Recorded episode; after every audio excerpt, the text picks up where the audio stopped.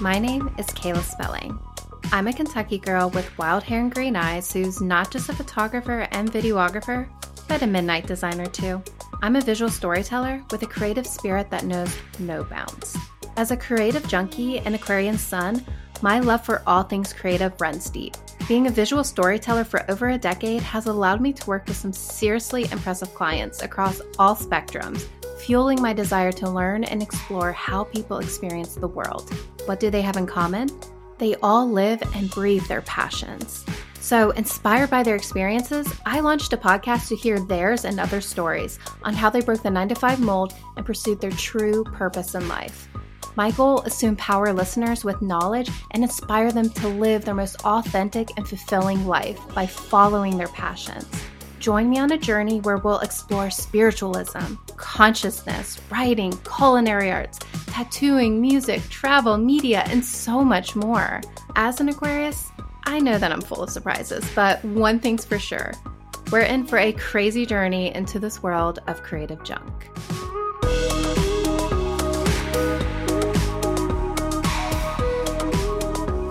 Hey there, fellow creative junkies. I hope you had an amazing holiday season. I had a blast being home in the States with family and friends, but now I'm back in Belgium, sipping on some hot coffee and uh, watching the snow fall from my window.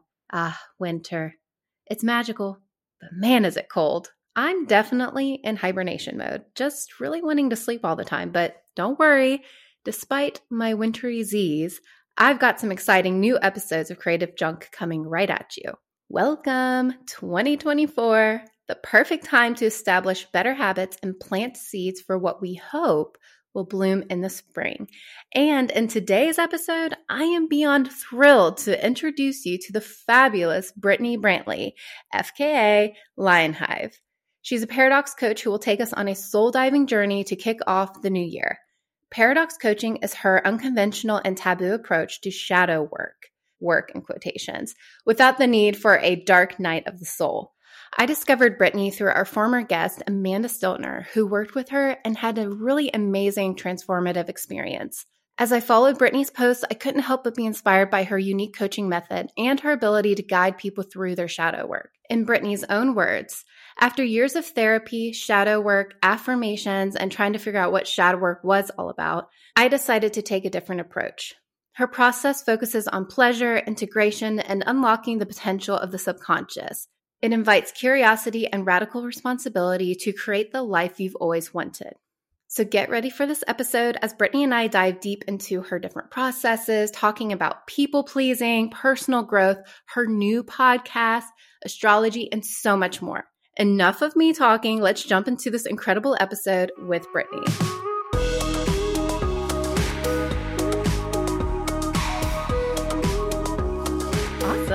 Hey, thank you Hi. and welcome. Yes, thanks for having me. Thanks for having me.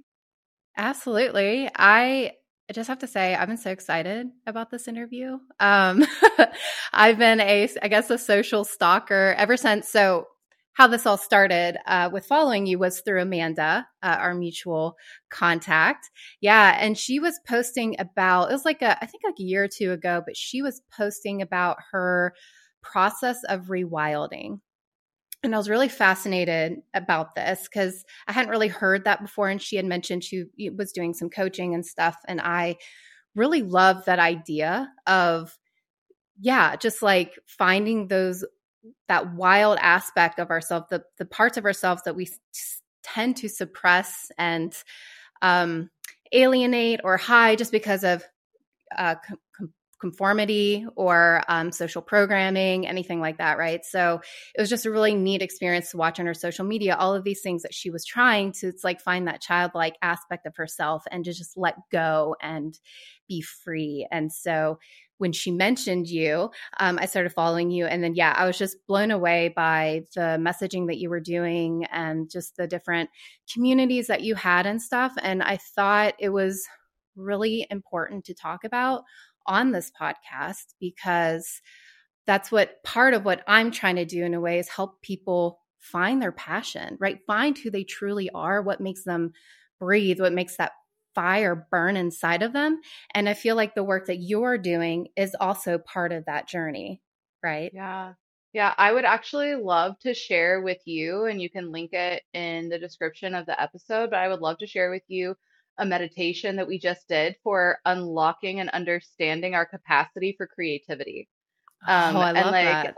it's a meditation for getting into and kind of visualizing what your capacity looks like, right? Because we all have capacity for creativity. We all have capacity for creative expression, as long as we're not pigeonholing what creativity and art and all of those things are, right? So in this meditation, you go in and you identify like what your capacity is and you identify the things that you're attracted to that are distracting you, right? What am I using to distract myself? Why am I doing that? Why is it here? And how can I like eject it from my capacity? Um, and it's it's a daily process of returning to that. So I would love to share that resource um, with you, with your community, whoever's listening. Like I would love to share that because it's one that um like I return to it daily. I am a creative um first and foremost before I'm anything else in the public space. I'm a creative for myself.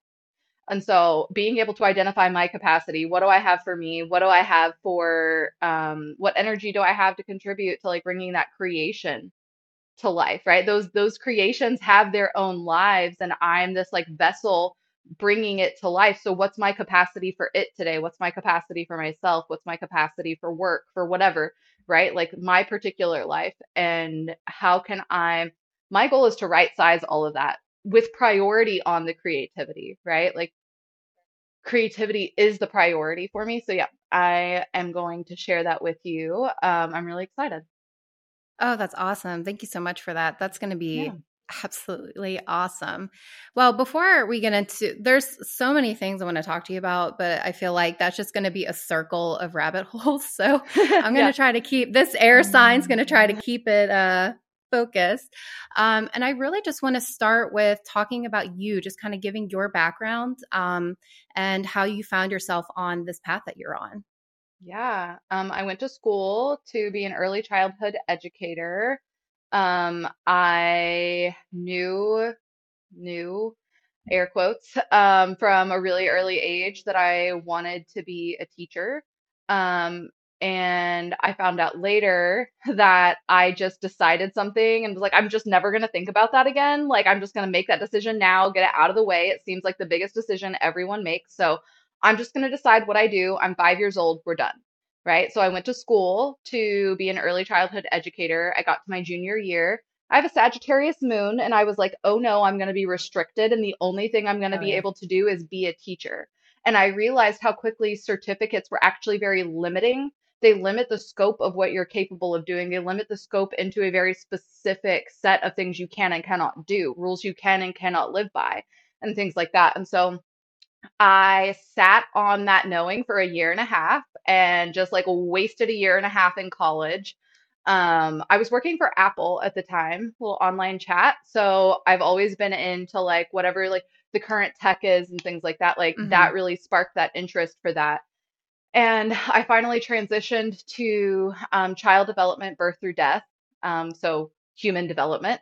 And Yeah. um, went into that, got a mentor, was like riding high after that. Like I was like, I can do anything that's related to this field. Um, my life as I knew it imploded very quickly um, at gra- around graduation time. Like my parents were divorcing, my sister was pregnant and not sure like what if she was like giving this baby up for adoption. Thank goodness she didn't. I love my niece. Yeah. Um, but we were in a very tumultuous time, and I was like, I gotta get out of here. So I moved to Illinois. I went to work as a what's called a paraprofessional, a one-to-one with a student. Um, the types of students that went to this school were kids who um, are on the autism spectrum. I hate that language. Like, spectrum doesn't feel right. I think of it more like a Sunday bar, but I digress. They're kids yeah. who are diagnosed with autism, kids who have exceptionally high needs that require them to have more prominent one to one connection than a public school could provide. So, I did that for two and a half years. I was promoted like very quickly to classroom counselor. So I'm managing the IEPs, the be or the individual education plans, the behavioral plans for all of these kids. I'm sitting in on these um, meetings and helping modify behavior, helping modify how people show up. And I reached a turn point where I started listening to the autistic adult community and realized, like, hey, some of the things that we do are not things that align with my values. So I made a shift. I started working with um, new and expectant mothers, connecting them to community resources through Catholic Charities. And then I picked up my whole life and moved here to Georgia, where I am now. Um, I taught in the public school system. I left the public school system. That was my last attempt to do teaching the wrong way, to do my Yeah. career path the wrong way. And I was the last like job I had working with actual children because I work with inner children all the time now, but the last job I had working with literal children was at a psychologist's office doing cognitive and behavioral um, retraining through the, this really cool program that I have no idea how I got like aligned with this person now that I'm like trying to remember it. But I was at the psychiatrist's office, like working with these kids underneath, like with supervision from the people, the people running the program, and it was just like really cool, but I just knew it was time to be done. Um, and so I quit all of my jobs with no like there was nothing. And I'm not talking like I quit with money in my savings account. I quit with like I hey, they're going to give me two more paychecks and I'm going to figure it out. Like I there was no like again Sagittarius moon. I just know it's time and we're done. So I will figure it out after I cut the cord. Um, and so I started doing random stuff. Um, if you've never had a random stuff part of your journey, I strongly recommend a random stuff part of your journey because that's where you like bring in life. So I was shooting, um, I, I was doing photography for a car dealership here, taking pictures of these cars, minding my own business. I didn't have to talk to anyone. I didn't have to be around anyone. It is me, a camera, a car, and a photo booth. Done. Sign me up all day. And I started to see two angel numbers over and over and over again. And every time I would drive cars off the lot, there were dragonflies that would just like amass on the hood of the vehicles, ride into the photo booth with me, ride back out of the photo booth, back. And I was like, this is like undeniably present in my life. And I'm a patterns girly. So I was like, this is happening too much. hmm And I started looking into it and I was like, okay, I don't believe in any of this stuff. But if I did, what would I be looking for? That was kind of my approach because I was very like I grew up in the church. I grew up very opposed to these things. And so it was like, hey, I don't know why I need this tool. I don't know why I need an animal messenger. I don't need know why I need an angel number. For all intents and purposes, I have no like spiritual affiliation at this point. And those two things, the recurring angel numbers, which are still numbers that follow me like presently, and the introduction of my first animal messengers really like kicked the door open Kool-Aid Man style into like the life that I'm living now. Like I saw a tarot or not a tarot deck, an oracle card from a sponsored ad that had a picture on it that was so moving to me that like I immediately bought this even though I'm like I don't like any of this. I'm so scared of all of this, but I am like still clicking add to cart for some reason. And um so I got that deck as the Threads of Fate original Oracle deck and I made my Lionhive account. I was like I need to hide from my what I now refer to as my muggle account where I've had this account since Instagram was created and I need to have somewhere that's just me, where people I know can't perceive me, and I'm going to retreat into my online space, right? I have been chronically online my whole life. So I'm retreating into this new online space. I started tagging Threads of Fate and everything I was posting because I loved the illustration illustration so much. And I was so invested in all of it. And it was just like thing because I was doing what was so like just right for me to be doing, even though I was like just totally scared of all of the things I was doing and like learning them. I, because I was doing those things, like I can tell now, I can look back now and see like what I was magnetizing into me, including them. Like I got my first like big break when Blair, who's one of the owners of Threads of Fate, was like, Hey, we want to be, we want to put you on our website as a reader we love. And I was like, Oh, cool. I have to write Yeah. a bio what? And talk about myself and say that I'm qualified to do this when I don't know that I believe that I'm qualified to do this, right? Again, putting me in a position to be braver than I felt, right? And that tends to be how I move through life. Um, I am fear motivated on human design. So I'm like, it scares me. I'm going to do that thing because it's really scary. And that means it must, there must be something on the other side for me. Right. So Mhm. what was on the other side of that was becoming a tarot reader, becoming an astrologer. I, again, was still doing random jobs. I was pet sitting, which again, best random job ever. I it wasn't my Oh, business. bet. I didn't have to make any decisions. I didn't have to do any advertising. Like everyone else did all of that and all I had to do was go see people's dogs or cats for 15 or 30 Love minutes at a time, drive in my car, mind my business. Again, beautiful. I have been with I it was a period that I needed because even like working at the car dealership I, the people that I worked with, it was still too much. I needed time not working with people to really begin Mhm. a process of regulation and like bringing myself down so I could hear my intuition. So the more I kept like leaning into those things, the more I was like, okay, this is getting bigger than I thought. This is bigger than I thought. And, you know, the the COVID of it all, right? We're all sitting in our houses in March of Yep. 2020 going, so what the fuck are we gonna do?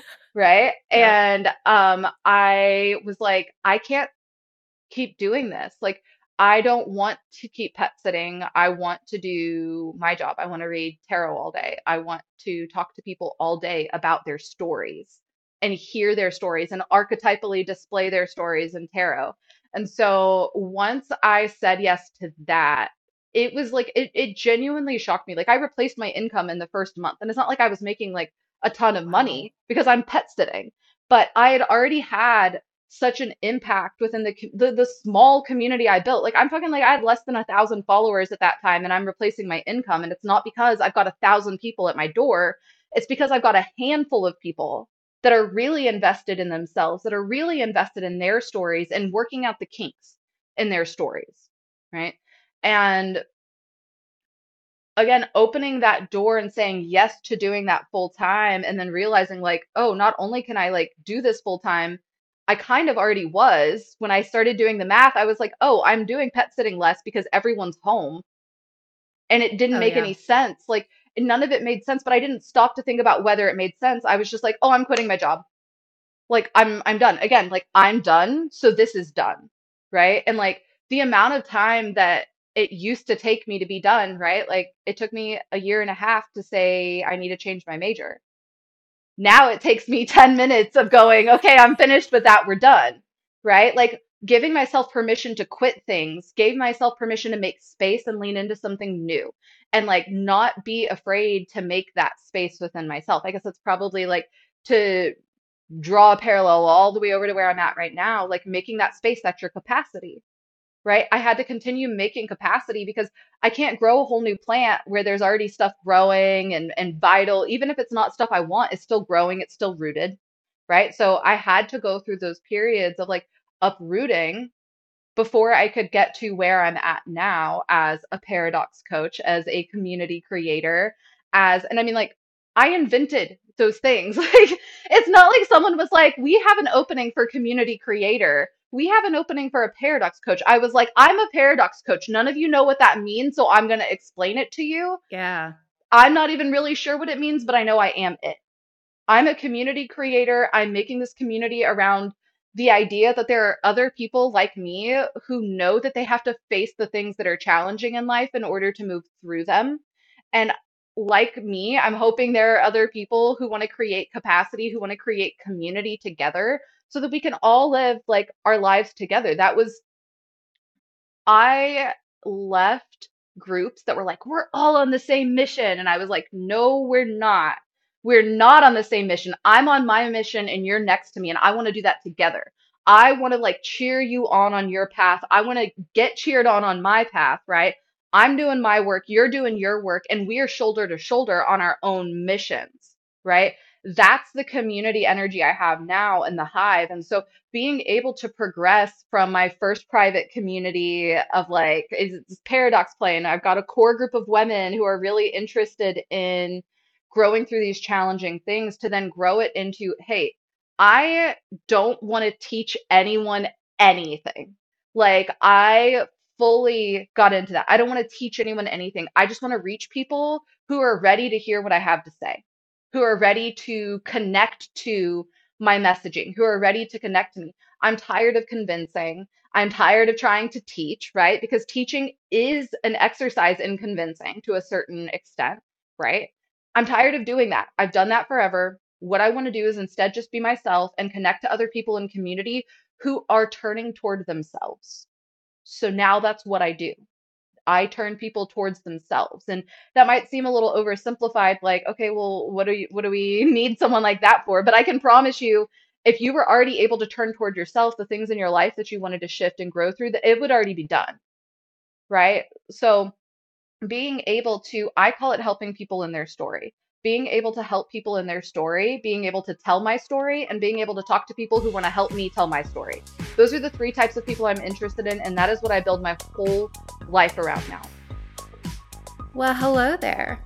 I know that this convo is super interesting, but let's take a quick break. Here's a special message from our awesome sponsor. Experience pure magic and rejuvenation with Wicked Obscura, a women owned apothecary and candle shop in Covington, Kentucky. As one of the owners of this company, I can assure you that we believe in the power of nature and spiritual well being, which we infuse in every handmade item that we offer. Our candle selection, made of coconut soy and infused with herbs and crystals, give off an unforgettable scent while promoting a peaceful atmosphere. With Woodwicks and 100% safe ingredients, our candles provide a touch of magic in every home. Don't miss out on this special offer. Use code CreativelyWicked at checkout to snag 15% off your next purchase and experience the true essence and light of Wicked Obscura. Start shopping now at wickedobscura.com. Use code CreativelyWicked at checkout to snag that 15% off.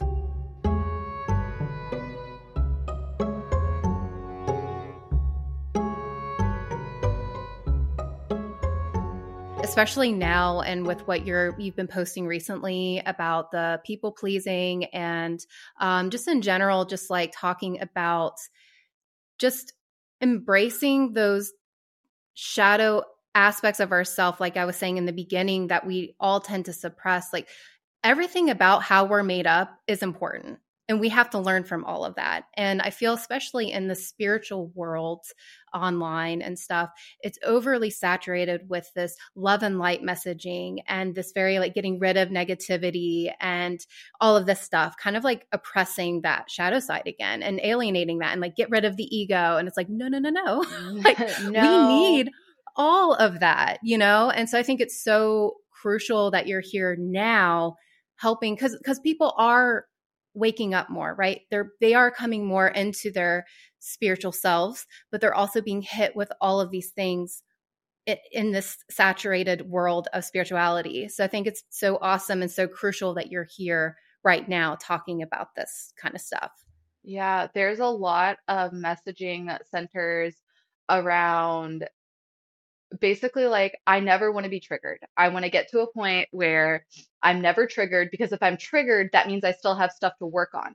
So right away, your spiritual journey has something to prove for and about you. And it means that you're perfect. And I am not interested in that. I'm not interested in spirituality that pursues perfection. Again, I've already graduated from the church's teachings in that perspective. I've already graduated from the process of being um, constrained into a box that limits my identity, right? That's the ego. The ego is the existence that says, here are your rules, live by them, right? And when things are subconscious, like they're so genuinely below our consciousness that our motivation and sometimes even the doing of it is below our awareness. And if I can insert myself and go, hey, just so you know, this is probably why you're doing that. Or maybe have you considered the possibility that, you know, one of the questions I love to ask people all the time is it possible that blah, blah, blah, right? I love to play the game of possibility because it's like, sure, you have seen your life through this particular window your entire life. But when someone like me comes along and goes, psh, psh, psh, I'm going to spray your window, I'm going to squeegee it off, now tell me what you see, right? I'm not changing anything about you. I'm not changing a single thing about you. I'm asking you, do you want to keep that dirt on the window? I can squeegee a corner, right? I can do the whole thing. what you see on the other side of that, that's what we're going to work through together, right? I'm not a mirror. I'm not reflecting you back to yourself. I am saying, what do you see? Is it possible that this is what's on the other side of this window and that's why you're so afraid? That's why you're afraid of cleaning the window. That's why you're afraid of doing it, right? I ask people to be with their discomfort for even just one minute longer. Are you willing to be with your discomfort for even one second longer? Right? I return to it all the time. This this this is such a helpful life skill, right? Like we I think it is very common to have thoughts that you're just like, "Oh my gosh, this is an intrusive thought. I wish it would go away," right? Mine tend to focus all on the same thing, which is centered at the root of like abandonment, right? But I'm perfectly secure, I'm perfectly connected. So one, I hear that intrusive thought as like, "Hey, maybe you're getting close to capacity. We probably need to take a break." And I also hear it as an invitation to ask myself, what am I so afraid of losing right now? Am I afraid of losing it because I love it so much? Could I be with my own loving sensations for one more minute before I lose them? Right? It's all about degree by degree. And so much of the spiritual community and the messaging that people get is like, your life's going to change overnight, right? You're going to ascend and you're done and, you know, whatever. And it's like, yes, your life can change overnight, but it takes a lot of days to build up to that night, right? It takes a lot of time to build up to that. And I teach people to be with how uncomfortable it is to let things take the time they take, right? You have to be a gardener and a gardener can't go outside and dig up the seed and go, okay, has it sprouted yet? Like, no, you just put it in the ground. It's not doing anything yet, right? I teach people how to be in that process of rooting, of cracking open, of bursting through, and then the ultimate decay of what has grown and what new that that decay how how does it feed the soil? I teach people how to be with the natural process. And in our reality, in the world that we're in of instant gratification and quantum leaping and whatever other quick fix pill, whatever you want to call it, right? In that world, it's I've done it, so it's done. And that's not how this works. So being able to show people how to be with discomfort, right? How to be with the discomfort for a little bit longer to get to the thing that they're trying to get. That's teaching them capacity. That's teaching them to be with the paradox of life, which is that I have it already and I'm still creating it, right? If I have it, how could I possibly be creating it? and being able to deal with that paradox, being able to deal with the paradox of both wanting and having, which is the paradox of ha- being totally enough, right? It's yes, so uncomfortable yes. to tell ourselves we're totally enough. Yes. And being able to show people, hey, this isn't a quick fix pill. You are not going to be able to get where you're trying to go right away. And every realization that you have comes with the deeply uncomfortable process of integration. And when I say deeply uncomfortable, like I want to be clear, it's kinky as hell, okay? We kink is anything uncomfortable we do with consent. And being uncomfortable in growth is that, right? Like people get so scared of opening up their their their creative energy to that, but your creative energy, your sexual energy, your sacral energy all of that has to be moving. And so when I say it's kinky, I don't mean like you're going out like, you know, paddles and things like that. I mean like it's kinky as in you're uncomfortable. You're uncomfortable. And I'm going to help you be with that discomfort so that you break through to the other side of your authenticity, right? So that you have one more degree of yourself.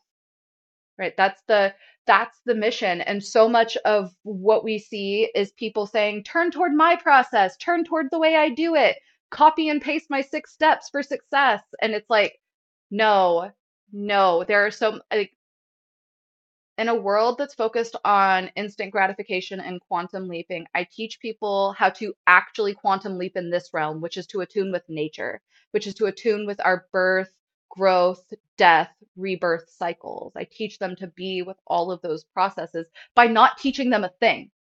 By saying, well, is it possible that this is what you're trying to get? And well, are you sure that that's how you want to do it? Because it sounded like the way that someone else wanted to do it, and I'm just not sure if that's you, right? I see people, and then I say, well, you're this this you that you're cultivating is is diametrically opposed to the you that you're showing up as. So why is that? Right? Like I I actually I just wrote a piece last night. I was like, it's so hard for me to share client feedback on social media because people don't leave my sessions feeling lighthearted and blissed out. People Right. leave my session having just walked through hell. Okay. Yeah. You're covered in ash and you're still smoking. And you're excited to come back for more because you're motivated as hell because you showed yourself you could do it. Right. And you showed yourself you could do it your way because I told you do it your way. Don't do it my way. It doesn't matter doing it my way. Right. And so much of educating people is saying do it my way. My way doesn't matter. The reason I'm doing it matters. Right. The reason I'm getting into capacity matters because that calms down my nervous system. My nervous system that's calm doesn't need to people please people. And when I don't need to people please, I don't create art from my people pleaser. Yes, That absolutely. that is what I'm pursuing is my creativity, my art, right? Getting out the the perspective that other people are trying to pour in and going, well, again, I don't know how to do this, but if I did, what would I do? Right? Again, it's just a game of possibility. It turns off the part of me that's scared of learning something new or scared of like what I'm going to find out. It puts it in the passenger seat instead of the driver's seat. And now I'm driving both hands on the wheel and I can I can create my intention from my values instead of the fear, right? The fear of not being enough, of looking a certain way, like all of those things.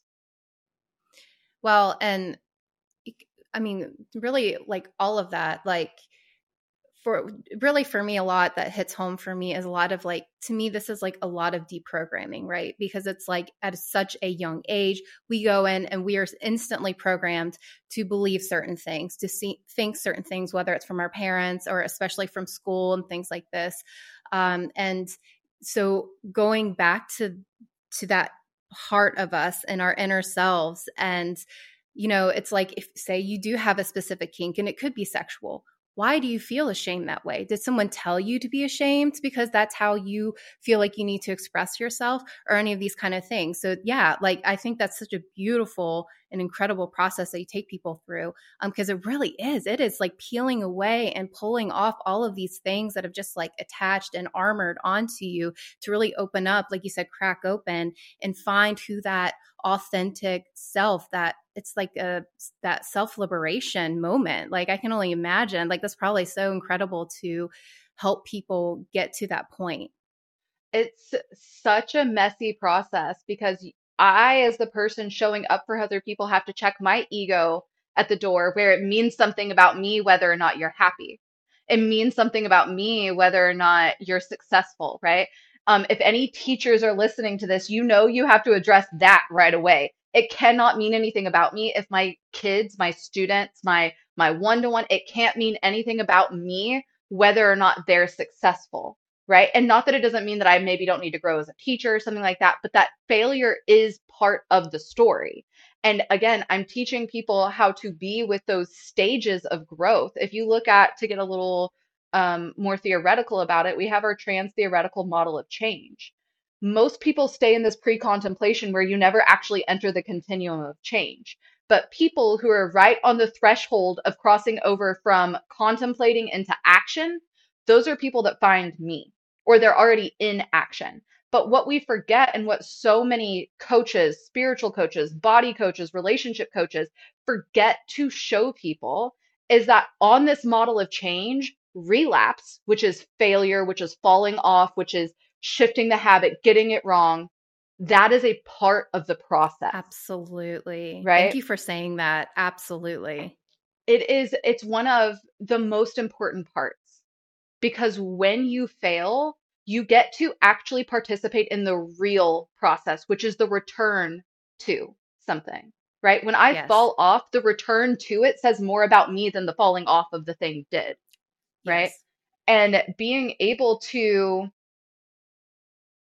show other people not how to be with their failures while not feeling sad about it being with their failures in a grounded and centered way means being with your failures with your whole heart open to the vulnerability, the pain, the excitement, the the refresh of stories, right? Being with it instead of being away from it.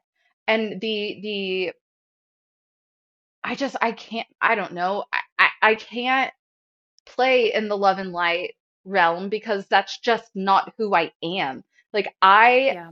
I have been a very creepy person since I was a kid. Okay. I lived across the street from a cemetery. I'm spending my time Love it. walking around, like finding the oldest people, finding the youngest people, mm-hmm. like cleaning them off, just walking around, entertaining myself, right?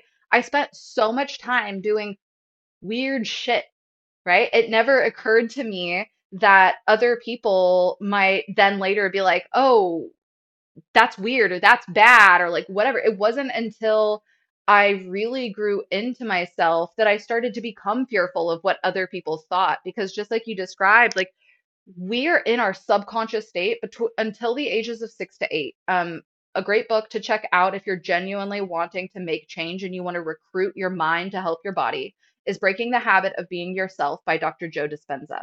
In the beginning, he talks about the different brainwave developments you go through and how they correspond to your subconscious and conscious development or your ego and your shadow development, right? So he goes through this process and describes that up until the age of six to eight, kind of depends on the person, the trauma, the unique story, whatever, you have both feet in your subconscious realm.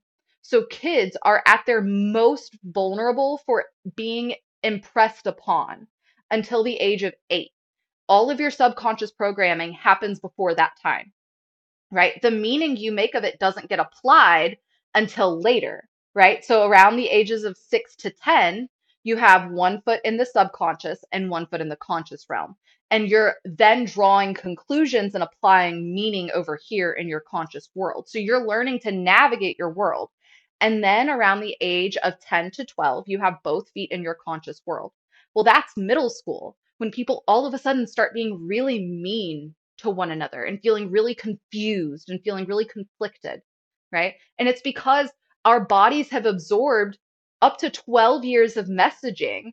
And now we're having to act out those rules and we're seeing other people live by different rules. It's like being in a jungle and you're like, why do you get to act like that? And I have to act like this. And, you know, she's so pretty. I hate that. She wears short skirts. I hate that. And it's like, my rules are dress modestly. Don't focus on your appearance, right? And so we're clashing with all of our ego rules and your ego rules. And it sounds like, oh, girls are just mean to each other and boys just bully each other. And it's like, no, we've taken in all of this. I got to a point working with kids where I was like, damn, the kids are actually all right. It is the parents, the adults who need help, right? And so being able to go, okay, if kids are the most vulnerable up until this age, it's in my best interest to co create a society that supports parents being as grounded and centered as possible and as present as possible with their kids. That's my mission. That's my secret mission to take care of the kids. Spoilers. I want to take care of the parents so they can take care of their kids.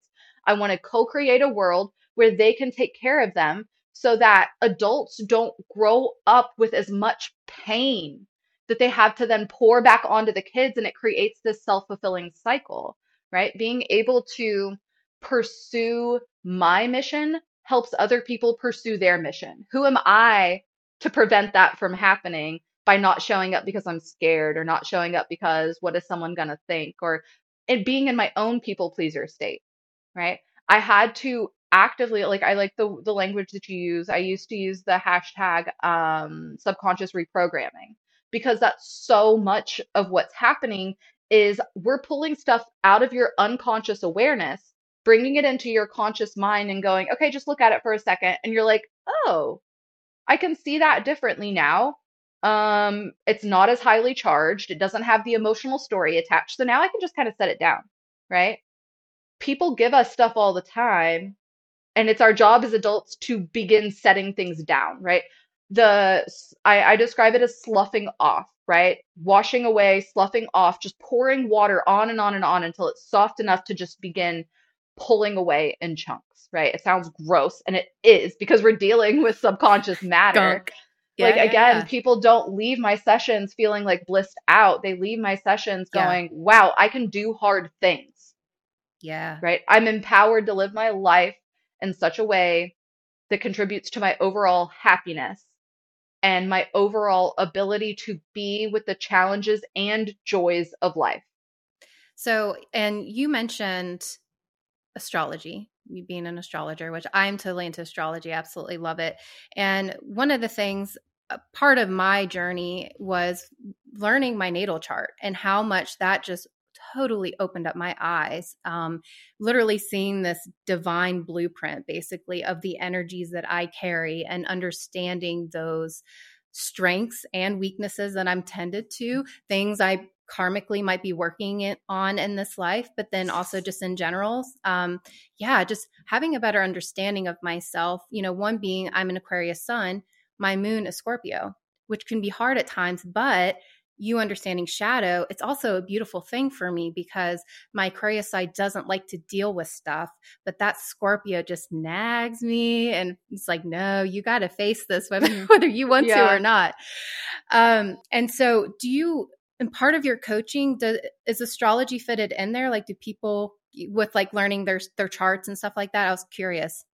Yeah, I, um, as you can tell from the conversation that we've had thus far, I speak astrology like it's a language that I'm switching in between, right? So my clients may not come to me really knowing much about their birth chart, but I'm the type of person that I'm not going, I will speak to you at the level that you're on. So I'm not going to be talking about degree theory when you don't know what your sun sign is, okay? Like right. I, I I come from a background of speaking to people in a way that they can understand and showing up in a way that that that they can receive the most out of how I'm communicating, right? I have a mutable Mercury sign, which means it takes whatever shape it needs to, right? So being able to share with people about not just the things that happened to them as I see it on their chart, but the potential that they have for, I call it personality development, persona development that your chart has capacity for. I think human design is actually way easier to do this in because human design is a little more cut and dry as opposed to astrology. Astrology, you know, this, this is there's a lot of intricacies that go into it, but being able to share with people the potential that they have, validate the experiences that they've had, validate the perspective through which they see the world, and then again, clean that window and show them like that they can look through it with fresh eyes at any point. That's one of the ways I incorporate astrology into my daily practice or into my daily practice with with clients. Another way is reminding people that astrology is an ever changing thing. So, if you're experiencing a hard moment, that planet's going to move. That that luminary, the moon is going to move, the sun's going to move. There's going to be a different energy, a different day on the other side of today. Keep going. That is one of the biggest positive influences that astrology has had on my life is a reminder to keep going. Is a reminder that it does not matter what I'm facing right now. Like to be a little kind of cheeky with it, I'll have new problems in a couple of weeks. It'll be fine. This right here, this won't be bothering me as much. And that's not a way to bypass it. It's a way to ground in and say, okay, if this moment's going to leave me soon, how can I be more present in it? How can I be here now? Right? How can I be where I'm at and be present in it? So I also use astrology to narrate the struggles and validate the struggles that people are having and remind them that the planets are always moving. This moment is going to pass and you can keep holding on because you know how to be here, right? You know how to be here in this moment and something is going to be on the other side of this moment, right? We don't know what it is yet. But if you show yourself how to be in this moment, you're going to be more capable of being in the next one, right?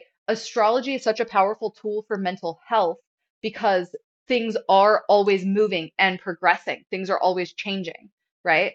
Um, and it gives people the opportunity to reflect on their mental health with some of that healthy, I'll say, detachment, where now my mental state doesn't mean something about me, right? Maybe it means that I need to do some regulating work, or maybe it means I need to detox from doing, or maybe, you know, whatever, but it doesn't mean anything about me as a person now. It doesn't mean that I am mentally ill. It means that I need a rest. I need a break. I need I need time away from the story I'm telling myself most of the time. That's what we actually need rest from. We need rest from the stories we're telling ourselves. So I use astrology both to to give people a language to understand some of their points of growth. It's like a language to orient yourself around and also to give them the tool to cultivate hope, right? I can't give you hope, but I can give you a tool that you then use however you want. But the way that I use it is to gear towards hope, is to remind myself again, like hope is one of the biggest things that we have to do in order to create collective change and again that's my mission is to create collective change. And one of the things that we have to do is make our hope durable.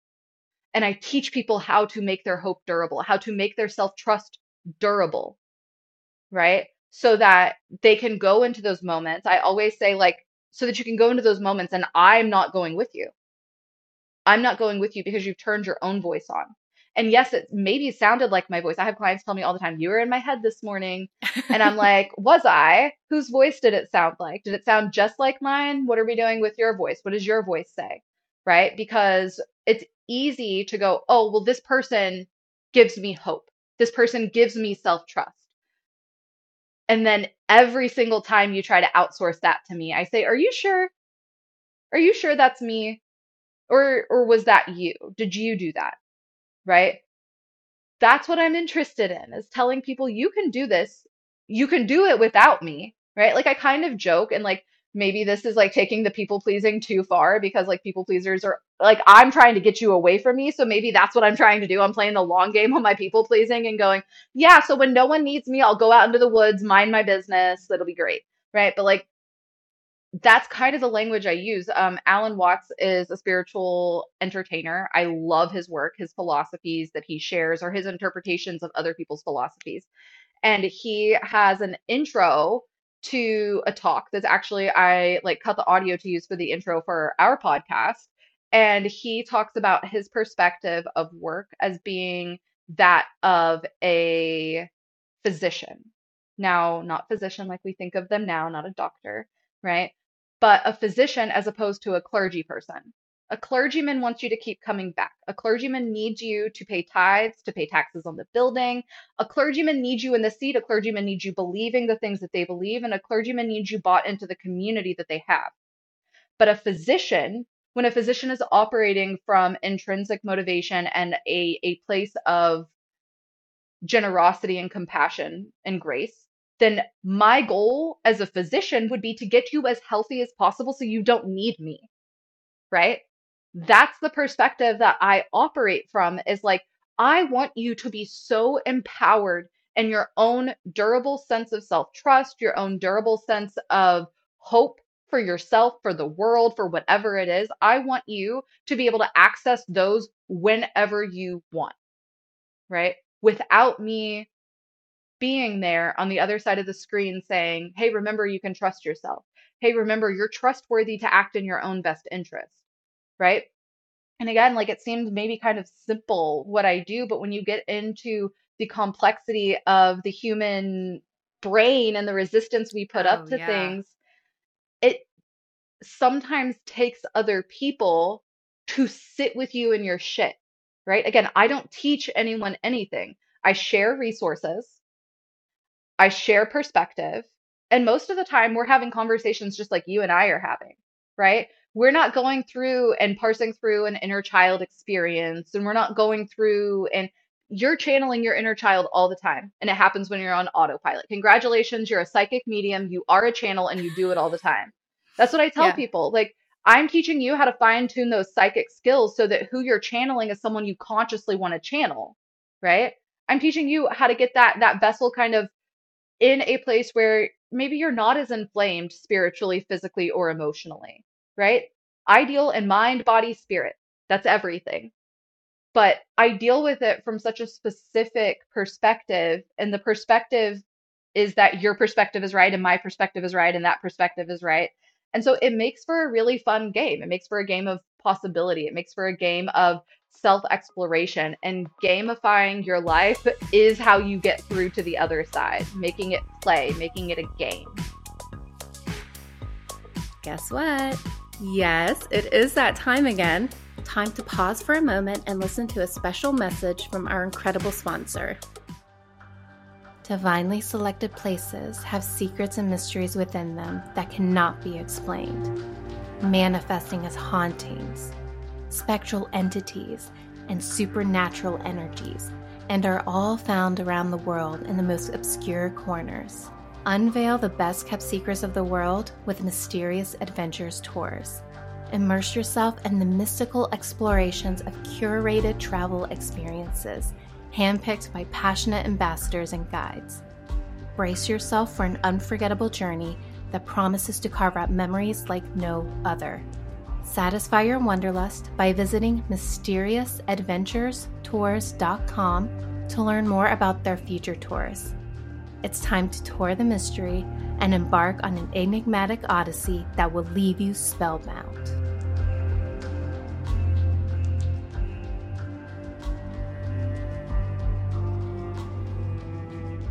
You briefly mentioned, so I thought it was like a really nice segue to talk about your podcast that mm, you've come yeah. out with. Can tell me tell me more about that because that, that looks uh, really fun. I'm so excited. So um I my husband and I are starting a podcast called Your Favorite Cult, Chronically Unfiltered Lovers Talk Show. Um, so this is our place to share the conversations that we have about um, the ways that we see the world. I see the world in a really specific way. The way that I see the world tends to spark something in other people, and we wanted to have a platform for this. Um, my husband and I are both um, what we refer to as evangelicals. We were raised in the Southern Baptist Church, which um, under the Southern Baptist Board, that is a high control group by definition. Yes. Okay. Yep. Um, we literally met on a mission trip that my church was hosting, and I saw him across the room and was like, "That one's mine. I'm 15, but dibs. Like this one's mine, right?" And we both evolved separately to grow out of the church in our own ways and came back together. And you know we both we both hit that point of um the pendulum swings the opposite way. I'm an atheist. I don't believe in any of this. It's all fake. And then settling back into the middle right? So we've swung from being in a high control group to absolute and total freedom right? And centering back down in the middle and being able to speak to these spiritually controlling groups these perspectives that actually create a pervasive nature in your subconscious patterns, right? Like, thou shalt do no wrong. What? I, yeah. My entire existence has already been just like cut off. I can't show up like that. Right. It's an unrealistic right. expectation. And so being able to share with people the ways that some of their spiritually sound ways of thinking or being actually strengthen and sharpen their ego, their patterned beliefs, their conditioned beliefs and ways of being. That's one of the things that we're focusing on. These high control groups, online high control spiritual groups are on the rise. They're on they the are raging. Oh my gosh, yes. that's insane. Yeah. Being able to have a platform where, and like, it's not just that they're on the rise in just the spiritual groups, right? Business people right. have figured out how advantageous and lucrative these spaces right. are, how lucrative people's searching for themselves is. And mm-hmm. I have a huge problem with power Absolutely. dynamic exploitation. Okay. Yep. So when you're exploiting the power dynamic that someone else has trusted you with, I have a problem with it. And being able to, like, I, I, ref- I use the language graduating from the church's teachings because I think that the the natural graduation step is leaving the church is leaving the church's teachings to embark on a spiritual journey that's just for yourself and determined yeah. by yourself right and so exactly we left that on our own and then i have managed to subconsciously surround myself with people who their parents experienced very traumatic cult experiences and they as a result have like immediate life experience because of the experiences their parents had. People who left high control groups. I have multiple people in my immediate orbit who have left online control high control groups okay? And that's not something that they disclosed to me until i shared about what we were doing so it's like people that i know and love and care about are living these stories Yeah. on their own and i want to give space to it I left a a group that when I left it was like, I see where this is going. I Yeah. see where this is going, and you've brought me in as a coach. I'm not coaching in a high control group. I'm not Right. coaching in a capacity that says, come to me for every question you have. Let me feed you every answer. Let me give you all of the feedback so that you continue to want to plug into me, right? You keep people from their spiritual journey and what Carl Jung refers to as their individuation journey, where you do truly learn who you are, right? You keep people from doing that when you keep answering their questions. You keep people from doing that when you keep them plugged into you answering. And that's what I saw from the leader in this group, right? This is someone that I worked with, that I coached, who then asked me to show up as a coach in their community. And I was like, sure, like this sounds great. I believe in your mission. I believe in bringing spiritual energetics to the business world, being able to show people how to live the life they want to live. And it very quickly became Mm. oh, I'm going to tell people that I know nothing. They know everything. But then every time they ask me a question, and these people are constantly asking questions because they're at the point of their spiritual journey where they're awake and aware, but unknowing. And so they're just looking for answers. And that is a legitimate point in your spiritual journey. And so Yeah. they're at this point, and you are saying, Hey, I've got my own abandonment issues, my own fear of being alone and unneeded. So plug into me, feed me, feed my bottomless well with your energy so that my ego, my identity, my bank account continues to be sharpened at cost to your spiritual integrity, at cost to your journey. Again, I've got a fucking problem with exploitation of power, of exploitation of money that people give you. Yep. I have a massive eighth house stellium, which is Scorpio's house. Scorpio rules where Scorpio's Taurus's opposite. So Taurus rules our earthly realm things that we have to spend. Time, energy, love, money, attention, and trust, right? I have those things to spend.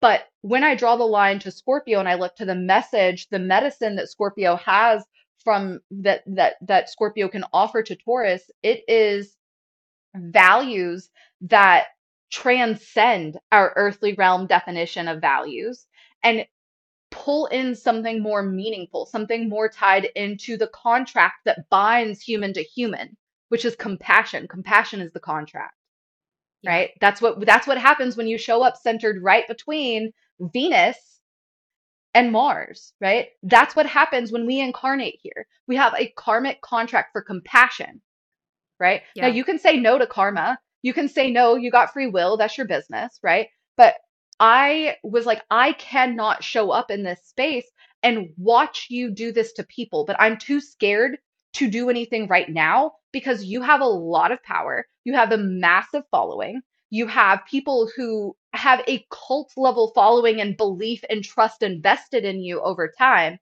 So the only thing I can do is send you a message and say, I'm leaving, I'm done. Yeah. And I don't need to offer you any explanation. What I need to do is slip the fence and figure out how to get myself safe before I try to offer myself up in front of your issues to protect these people. I can't protect anyone if I am not showing up for myself. I have to love myself, take care of myself.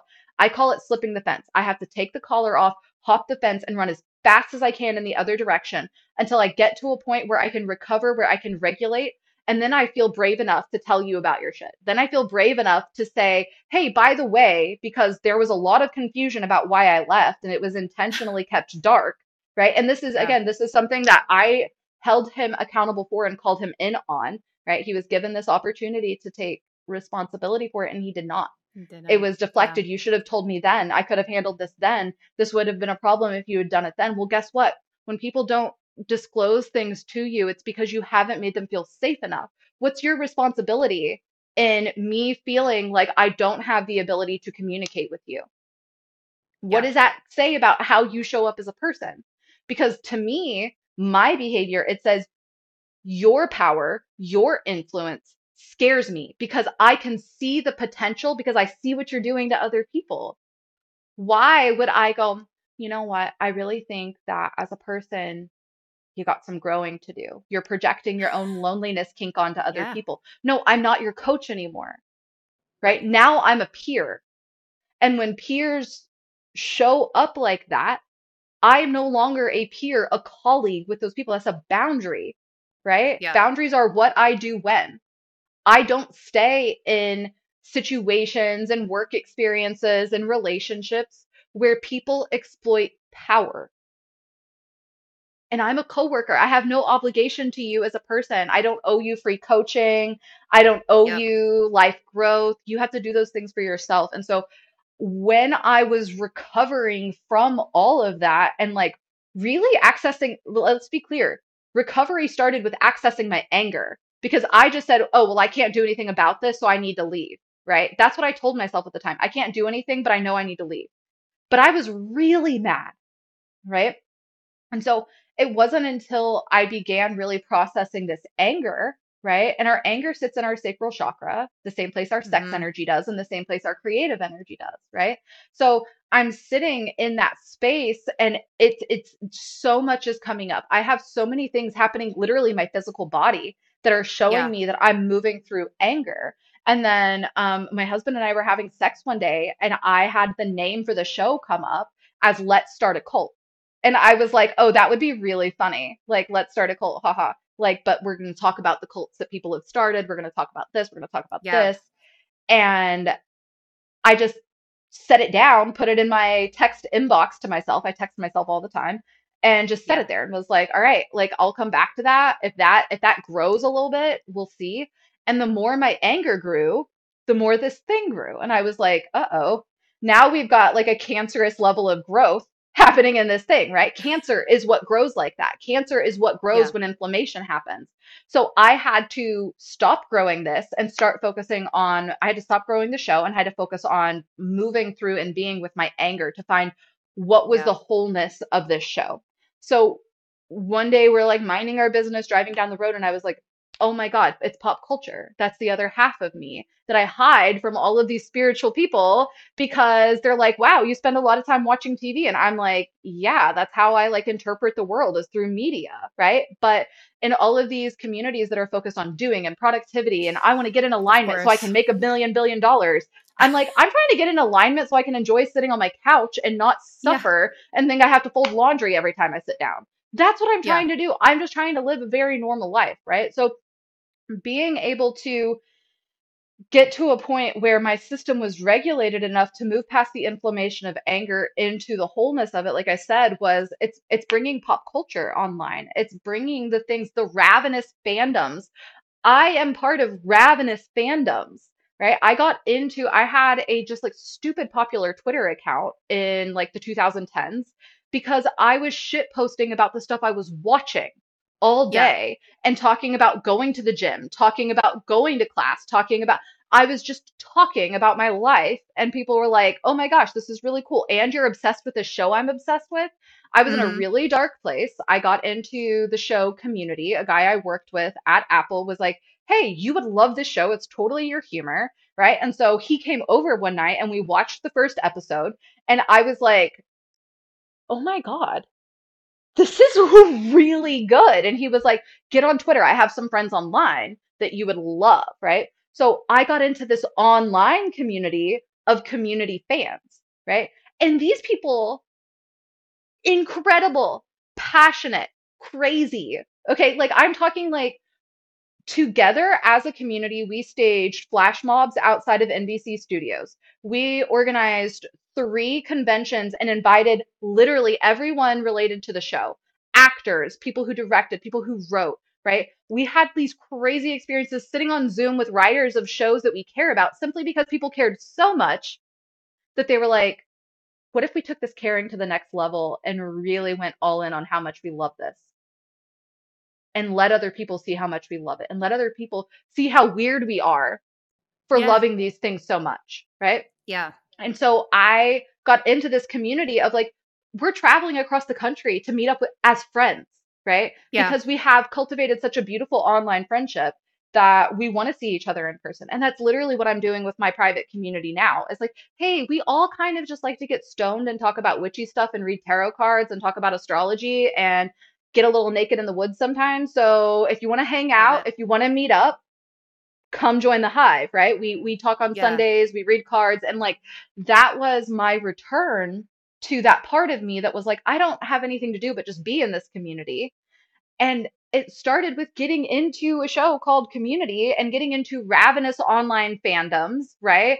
And like so I'm excited. I have panels planned for Swifties to talk about why being a Swiftie is the best cult to be in, right? That's, That's what awesome. unlocked Mhm. for me after I let the inflammation once I was able to be with it, once I was able to be with Yeah. the anger, I was able to find the whole picture of your favorite cult and get to the Yeah. name your favorite cult, right? To get to something that ultimately encompasses the tongue in cheek. I'm going to make a little jokey joke, but I'm still delivering the medicine at the same time, right? Like, again, Right. like a doctor, I'm like, hi, yeah, isn't this cute kid? Like, okay, here we go. Here's your band aid. And like, the kid doesn't know what happened, right? I describe my approach as like an acupuncture needle.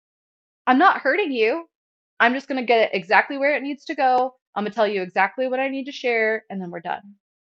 Right. So, being able to give your favorite cult this kind of potency where, like, my husband and I are building this around the actual way that we live life. Like, we're getting a GoPro rig for the car because half of the time we podcast in the car oh, because yeah. we drive a lot. We live out of town. You've got to drive 40 minutes to get to town. And we are talking about stuff that then I go talk to clients about and it changes their life. And I'm like, why am I Yeah. letting this die in the dark? Let's open this up, open up the ways that we see life, and then live our happy ass little life sitting on our couch, playing our board games, hanging out with our dogs, and not giving a shit about any of that because none of that means anything about us. All it means is we're showing up for our mission, and that's all I wanted to do. Because everything that actually means something is sitting here, right here at this coffee table with us. Like, that's what's important. That's also why I named my Substack Lionhive's Coffee Table. It was Lionhive retrograde forever, and I was like, no, I'm ready to bring people in. I'm ready to let them Yeah. see my coffee table, to let them see what I'm looking at, Yeah. let them see what I'm picking up and setting down. That's that is why I want to show up like this because your favorite cult, and I can already feel it with some of the stories that people have brought to me about their own experiences. Like, people want a platform to name names. People want a platform to say, You hurt me, and I don't have to speak nicely about you. And guess what? I am not love and light. You can come on here and Right. say, Fuck them, and that's Yeah. fine with me. Right. And like, that's what I want is to make a space where people feel safe enough to say, Ow, that hurt Yeah. this hurt me and I want to let this hurt out of my body. I want to express it so I'm not suffering with it on the inside on my own.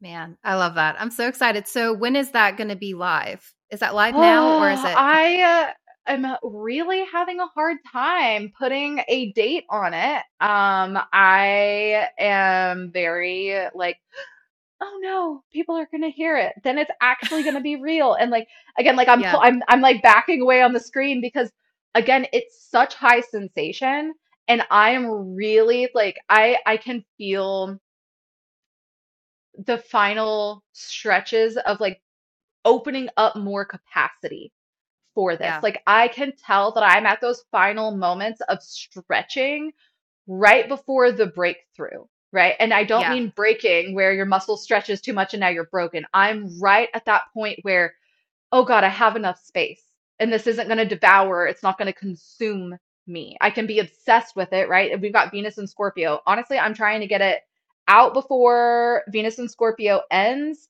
and Mhm. out before Mercury retrograde starts. So we have until the 13th to put the first episode up. I'm very excited, right? Um, I have a massive Capricorn stellium.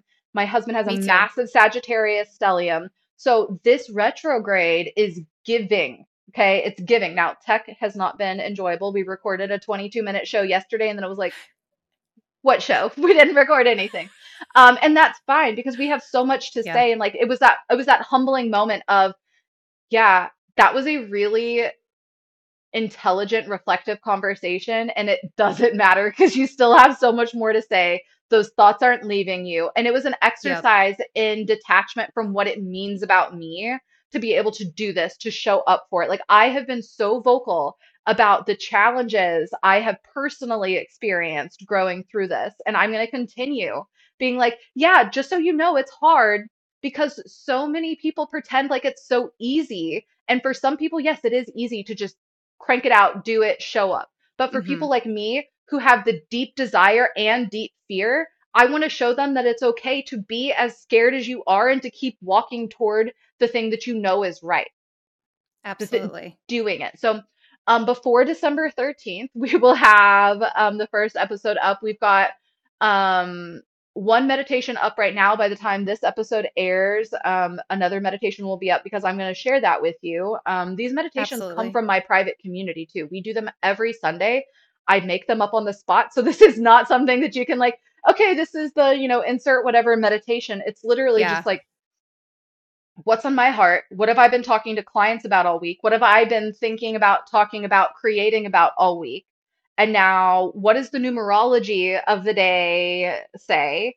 And here is our ritual, or here is our meditation. Here is what we're going to be with. Because I look at meditation the same way I look at capacity. It's not about being Yeah. able to meditate and stay perfect. It's not about being able to clear your mind and whatever. It's about returning to meditation. It is always about returning to the meditation.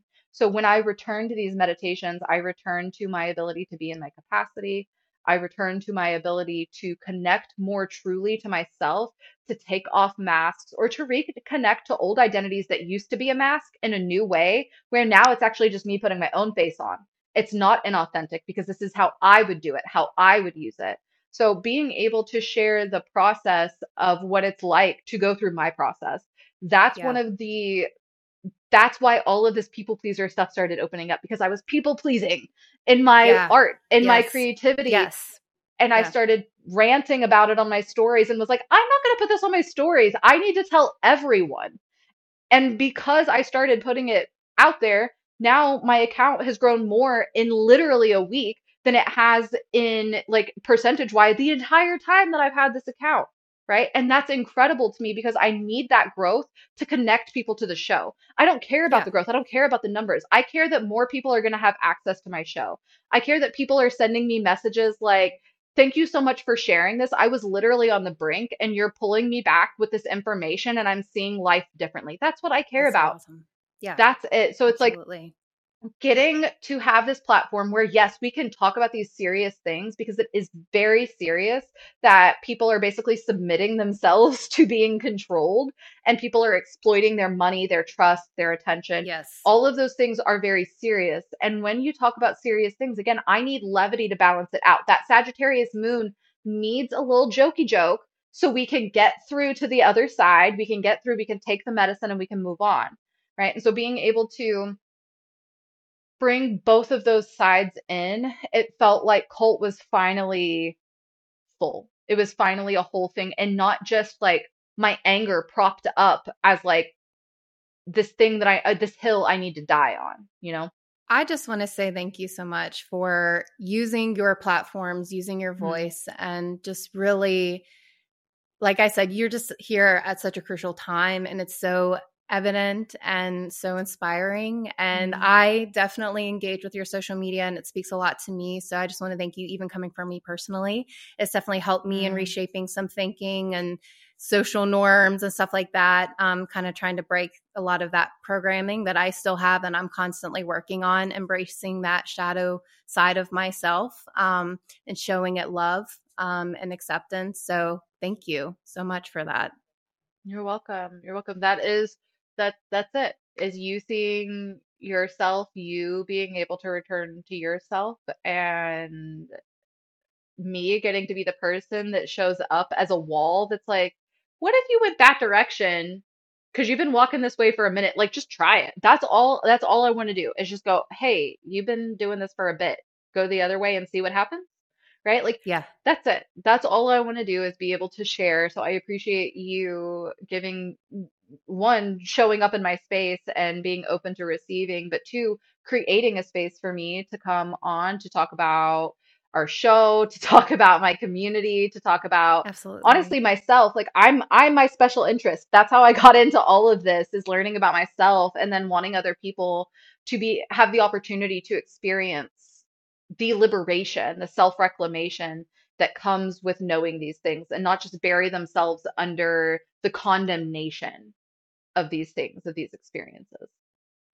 Right, absolutely. And yeah, this will go up um around New Year's, which I think is going to be perfect. So it'll be like the first week of January and I think that's just going to be so good for people to hear, kind of ready for those New Year's resolutions and kind of that new way of thinking. Um I think Mhm. this is really going to help get people thinking and kind of on on their own path. That's what we want, on Yeah. their own path, whatever that may be. Yeah. So, I would love to give an astrology disclaimer about our New Year's resolutions. Okay. It's Capricorn Absolutely. season. Capricorn season. You're riding high. You got boss bitch plans. You know who you are. And then Aquarius season comes in and is like, uh, you were taking that a little too seriously. We need to be a little more detached. And then Pisces season comes and you're like, do I just not know how to have any habits at all? What has happened? So when you're embarking on your new year, remember that these winter, we're still in winter. It's a good time to look ahead to your spring garden, so to speak, metaphorically. Set those goals back here and then use Capricorn, Aquarius, and Pisces season to address the habits that would later support you being that version of yourself. We're not worried about being that version of me yet. I'm not worried about being in capacity yet. I'm worrying about making a habit that's going to help me Yep. be in capacity. I'm worried about making a habit that's going to help me decrease inflammation so I people please less, right? When we're in Capricorn to Pisces season, we're in that winter end of dying. So that's the perfect time to let die all of the stuff that you identify. That's life audit time. Audit yourself, see where you fall on this like capacity, self growth, understanding self journey and then use those 3 months, those those 3 months to really shed habits and plant a seed, a seed, just one. Pick one juicy seed and work your way all the way around it, right? It's so beautiful to emerge in spring going, oh, I have the habits right now that support the goals. I'm not worried about the goal. I'm just worried about showing up every day. So if your goal is to show up every day, being connected to and relating to your people pleaser, that's beautiful. That gives you habits to build back in January so that you're like, okay, if my people pleaser is more easily activated when I take last minute phone calls. I'm going to practice setting boundaries where I don't take last minute phone calls or make last minute plans. You know, my boundary is this is what I do when. So being able to assess at the beginning of the year, hey, what boundaries are going to help me come spring? What boundaries, what habits, right? Because that's a that's what a boundary is, is a habit. Yeah. What habits going to support me in working on this goal come spring, right? That's how I look at like I I I I like to attune with nature. So if you have ever felt like, wow, I set these goals and I do great for like three more weeks and then I fall off, that's because we moved into Aquarius season. It's not you. We just need to revise the Ah. process, right? Yeah. So winter is when you make plans, right? And you pull you you revise from the old plan. So winter is analysis time. What didn't work last growing season? What do I want to see this growing season? I'm right here in the middle of last growing and new growing. So if I can be here right now, what would that planning look like? What kind of things would support? I like to think of like a tomato cage, right? A tomato cage isn't necessary until the thing starts getting a little bit bigger. So let it grow a little bit, right? It's growing just a little bit. And then come spring, you put the plan over the top and go, okay, now get big, be strong, be supported, right? So when you're um, listening to this show and you're like, hey, I really want to make plans that stick, remind yourself the best plan to make in winter is to address what didn't work back there and figure out the difference between what didn't work and getting it to work, right? And again, I don't know how to make it work, but if I did, what would I do? That's a beautiful question Yeah. to start with. I don't know how to hit the goal, but if I did, where would I start? Yeah. Hell yeah, 2024. Let's go. Let's yes. do this. Yes. Heck yeah. Uh, thank you so much for doing this and being You're on welcome. here.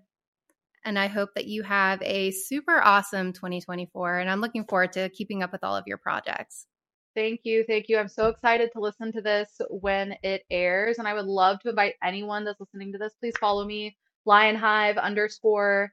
That's where you can find me. All of my stuff is there. And then anything else after that, like all, all of the other stuff is is linked, of course, where all of the stuff is linked. And I will share my links with you. But my Instagram is the first place you're going to find stuff. It's the first place I'm sharing resources. I share perspective. I share dumb stuff, funny stuff, like all kinds of stuff everywhere in between because that's life, right? So come Yeah. connect with me there. That is my mission is just connecting. I want to connect to people who are ready to connect, who are ready and open to to receive.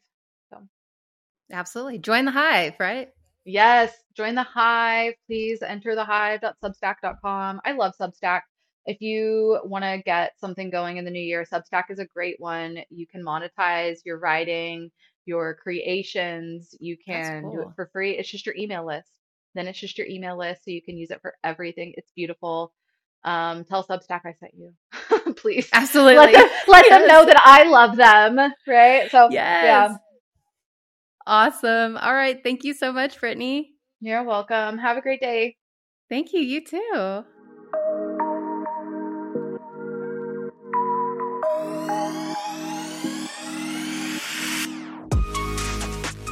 This podcast is brought to you by Mind Junk Creative, a creative agency that creates brands and experiences rooted in visual storytelling. By exploring your mind junk, Mind Junk Creative is able to tap in and explore all of your wild ideas that you may have viewed as throwaways and use them to create engaging stories and experiences for your brand. What's your story? Go to mindjunkcreative.com and follow them on Instagram.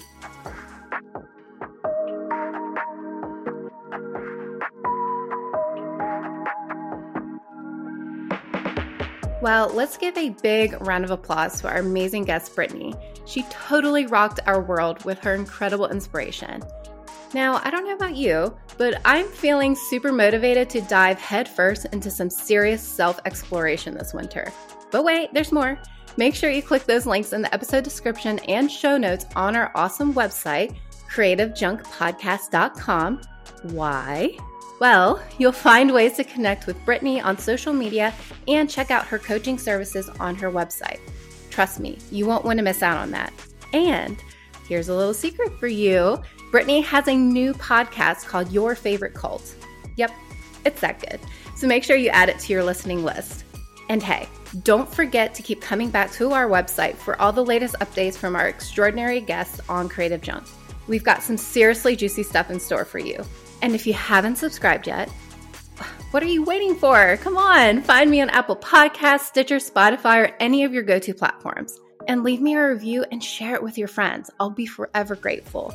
Also, if you have any thoughts on today's episode or must hear stories, hit me up at hello at creativejunkpodcast.com. You know that I love hearing from you. So until next time, catch you later, folks.